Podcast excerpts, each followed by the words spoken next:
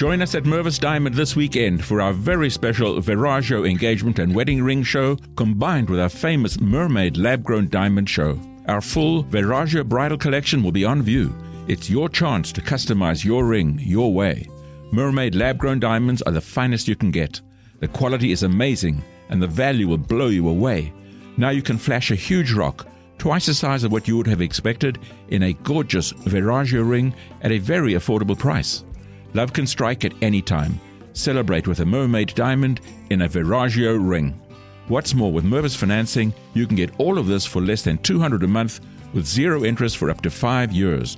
Select your ideal Viraggio ring and mermaid lab grown diamonds from the largest selection anywhere in the entire metro area.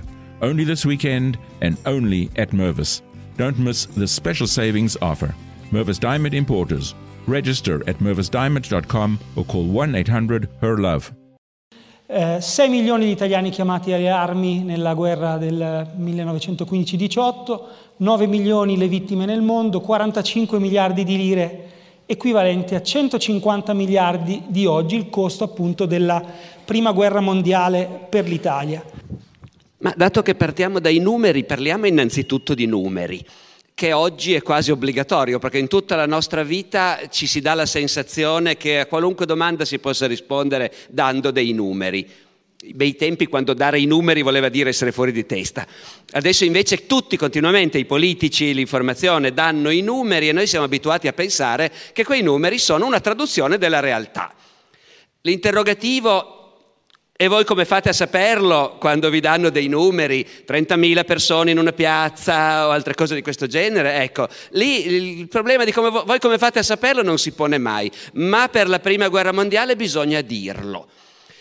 Al di là di queste cifre specifiche, per la prima guerra mondiale noi incontriamo continuamente delle cifre, parliamo solo dell'Italia, 600.000 morti che in un paese che aveva 30 milioni di abitanti eh, vuol dire grosso modo no, il 2% della popolazione complessiva, eh, 600.000 morti, mh, 300.000 prigionieri solo a Caporetto.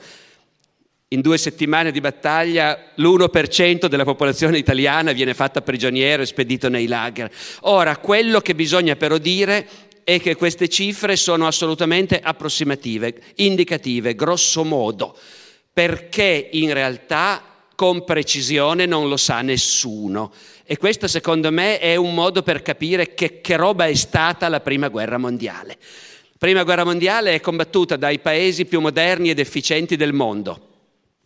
L'Italia non è proprio tra i primissimi da questo punto di vista, ma insomma è però una delle grandi potenze europee. Paesi che hanno una burocrazia incredibilmente pignola.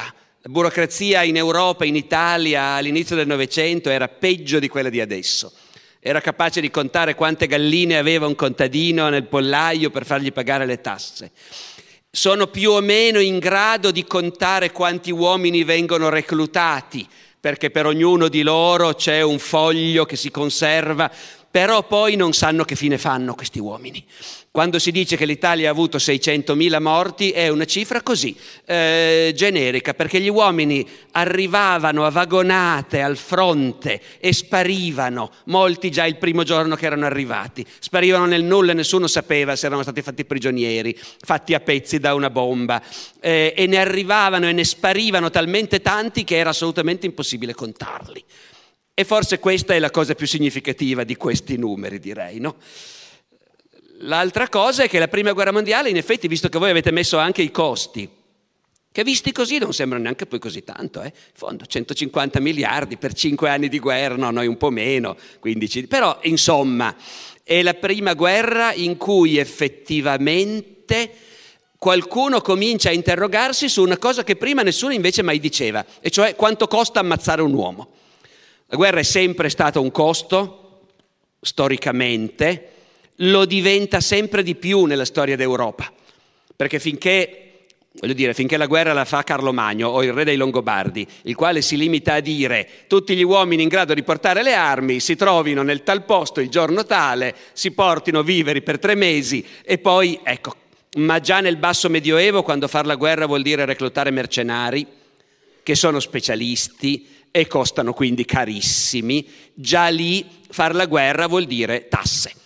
È impossibile fare la guerra senza aumentare le tasse e gli stati europei per secoli considerano fare la guerra la loro principale occupazione ed è intorno al fare la guerra che costruiscono apparati governativi, finanziari e fiscali sempre più efficienti. Ma che io sappia è solo durante la Prima Guerra Mondiale che ogni tanto qualcuno si ferma a dire come mi è capitato di trovare nei, nelle memorie degli ufficiali, supponiamo, no?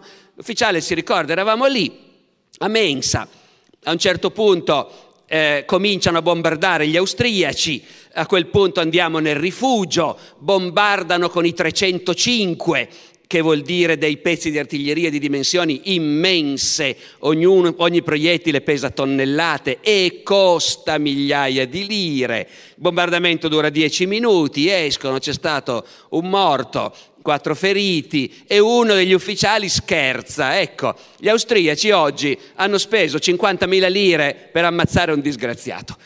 Non vale la pena, in realtà e anche la guerra, e chiudo, in cui, chiudo sui numeri almeno e sui costi, in cui una, dopo una battaglia andata discretamente, mi pare la decima battaglia dell'Isonzo, gli italiani all'attacco per l'ennesima volta cercando di arrivare a Trieste, per l'ennesima volta non ci arrivano, però si va un pochino avanti. E un ufficiale del Comando Supremo scrive nel suo diario, i risultati di questa offensiva sono il monte Tale preso, quell'altro monte preso, 23.000 prigionieri austriaci e di fronte a questi buoni risultati la spesa nostra è stata di 70.000 morti e feriti e 700.000 proiettili di artiglieria spesi. E dice, fossero tutte così le nostre battaglie, tutto sommato potremmo starci dove a me la cosa che colpiva di più è questa idea della spesa. Sono una spesa i 70.000 morti e feriti, come sono una spesa i 700.000 proiettili di artiglieria fabbricati qui all'Arsenale di Torino e in altri posti simili.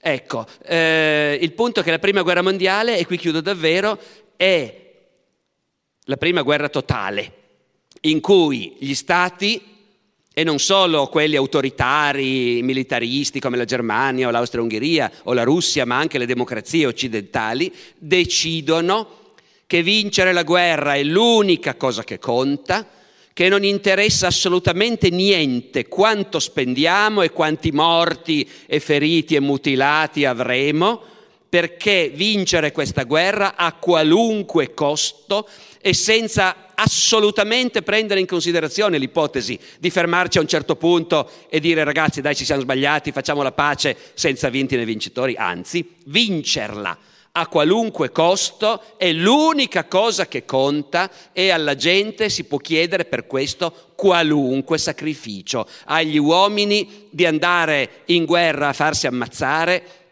e all'inizio solo ai giovani non ancora sposati e poi quando quelli non ce n'è più abbastanza anche ai padri di famiglia.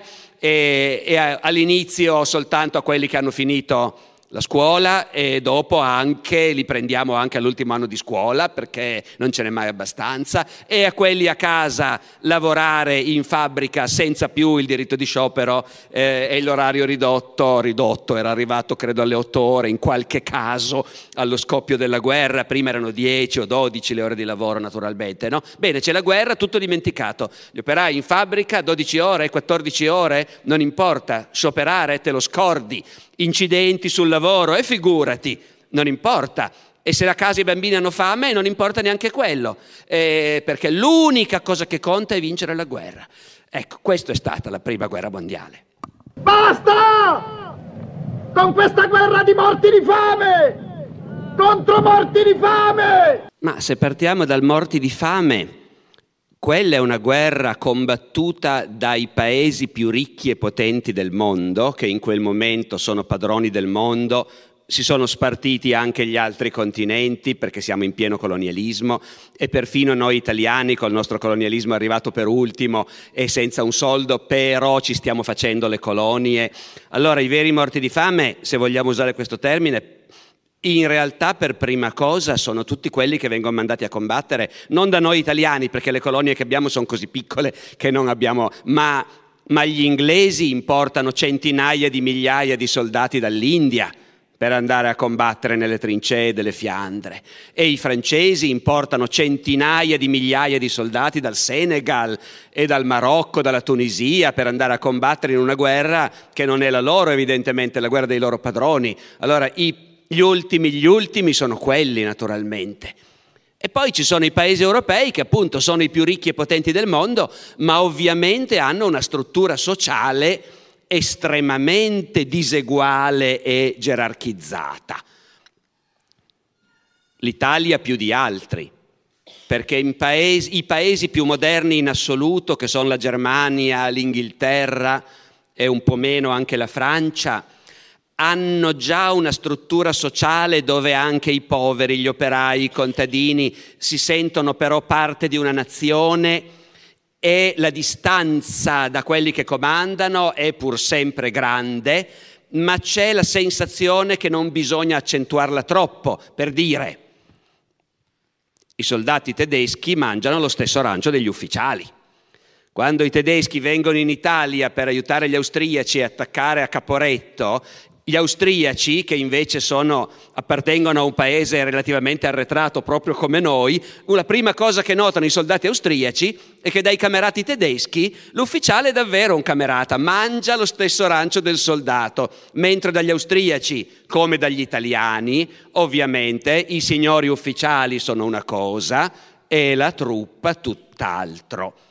I signori ufficiali nell'esercito italiano Primo, appunto, gli ufficiali devono venire dalla borghesia, dalla classe dirigente e di conseguenza qual è l'unico criterio? L'unico criterio facile è appunto che devono essere andati a scuola. In un paese che ancora, ha ancora un 20-30% di analfabeti, non quindi la maggioranza, specialmente tra i maschi, però una quota di analfabeti c'è ancora, dove la scuola dell'obbligo è alla terza elementare, per fare l'ufficiale appunto devi avere la maturità o nell'ultimo anno di guerra, quando man- quelli che hanno fatto la maturità sono finiti, per fare l'ufficiale devi però essere dell'ultimo anno di liceo o di istituto tecnico. Dopodiché il ragazzo di 18 anni, preso all'ultimo anno di liceo o di istituto tecnico e sbattuto al fronte dopo quattro settimane di addestramento, cioè niente, li chiamano i corsi di corsa, ma li sbattono al fronte subito, non c'è tempo di addestrarli perché muoiono talmente in fretta che bisogna mandarne altri. Allora il ragazzino diciottenne, borghese, mandato al fronte, viene immediatamente messo a comandare cento uomini più vecchi di lui, che fanno la guerra magari da anni, lui non sa niente, loro sanno tutto, ma comanda lui ed è come si dice in tutti i documenti, quando si parla di un ufficiale, in tutti i moduli, in tutti i rapporti, quando si parla di un ufficiale, il sottotenente Rossi, signor Luigi. E quel signor c'è sempre. E siccome gli ufficiali sono dei signori, fra loro o si danno del tu, oppure ci si dà del lei, mentre ai soldati si dà del voi che nell'italiano di allora, anche se oggi l'abbiamo perso, è la cosa che si usa con gli estranei o con gli inferiori, mentre il lei è quello che si dà ai superiori e ai pari grado. Ci sono tutte queste piccole differenze e naturalmente mentre il soldato mangia la sbobba schifosa fornita dall'esercito, gli ufficiali si pagano la mensa e si organizzano e si vanno a comprare i pasti al ristorante. Poi, ben inteso, gli ufficiali borghesi, figli di papà, vanno a farsi ammazzare esattamente come gli altri. E anzi, anche un po' più degli altri perché devono andare davanti agli altri quando si va all'attacco, per, come dire, tirarsi dietro la truppa. Però, appunto, è un mondo dove c'è ancora una diversificazione molto forte tra la maggior parte della gente e la classe dirigente. Poi è in diminuzione.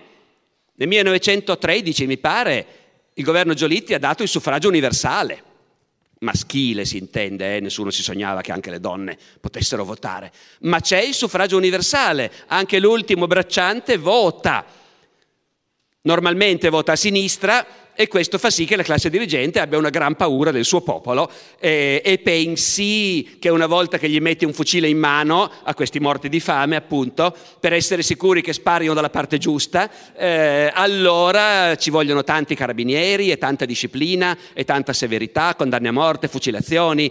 Il nostro esercito nella prima guerra mondiale fucila in proporzione un maggior numero dei suoi stessi soldati rispetto a qualunque altro esercito della Prima Guerra Mondiale, perché da noi è particolarmente forte la diffidenza della classe dirigente verso il popolo e quindi c'è la convinzione che ci vuole una disciplina di ferro, appunto.